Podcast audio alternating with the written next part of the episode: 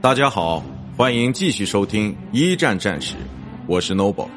今天我和大家分享的是地中海海战之潜艇袭击。一九一六年五月到九月，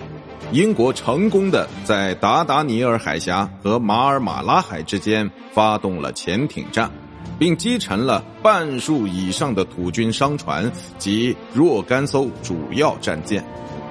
英国第十一号潜艇成绩特别突出，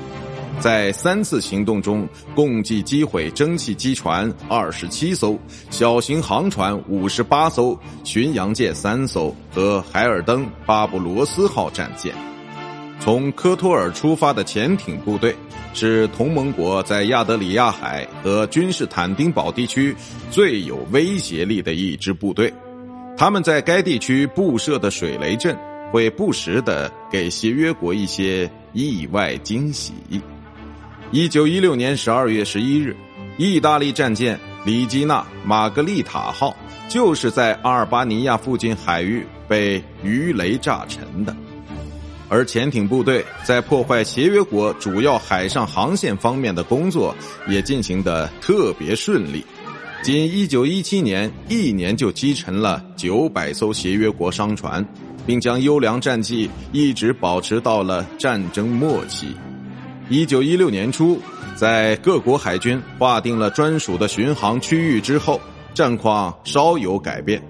而始终保持流行的护航系统，则在一九一八年的春天，为最后的海上战局锁定了胜负。亚得里亚海并不是一片很宽阔的海域，但在第一次世界大战期间，这里却频频发生争斗。为了封锁这片海域，协约国曾在意大利和阿尔巴尼亚之间的奥特朗托海峡布置了一片水雷区，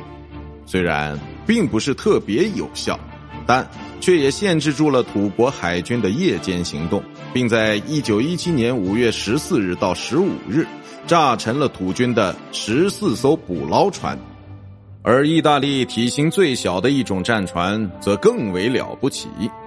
一九一七年十二月九日，两艘意大利鱼雷艇驶入里亚斯特附近的穆西亚湾，